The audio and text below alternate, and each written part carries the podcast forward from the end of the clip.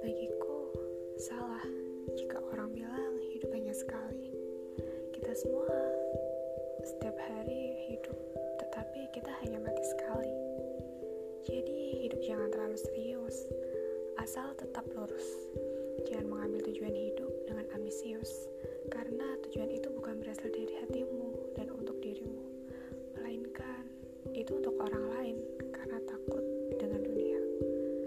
Hiduplah dengan merdeka karena kita hidup setiap hari dan mati.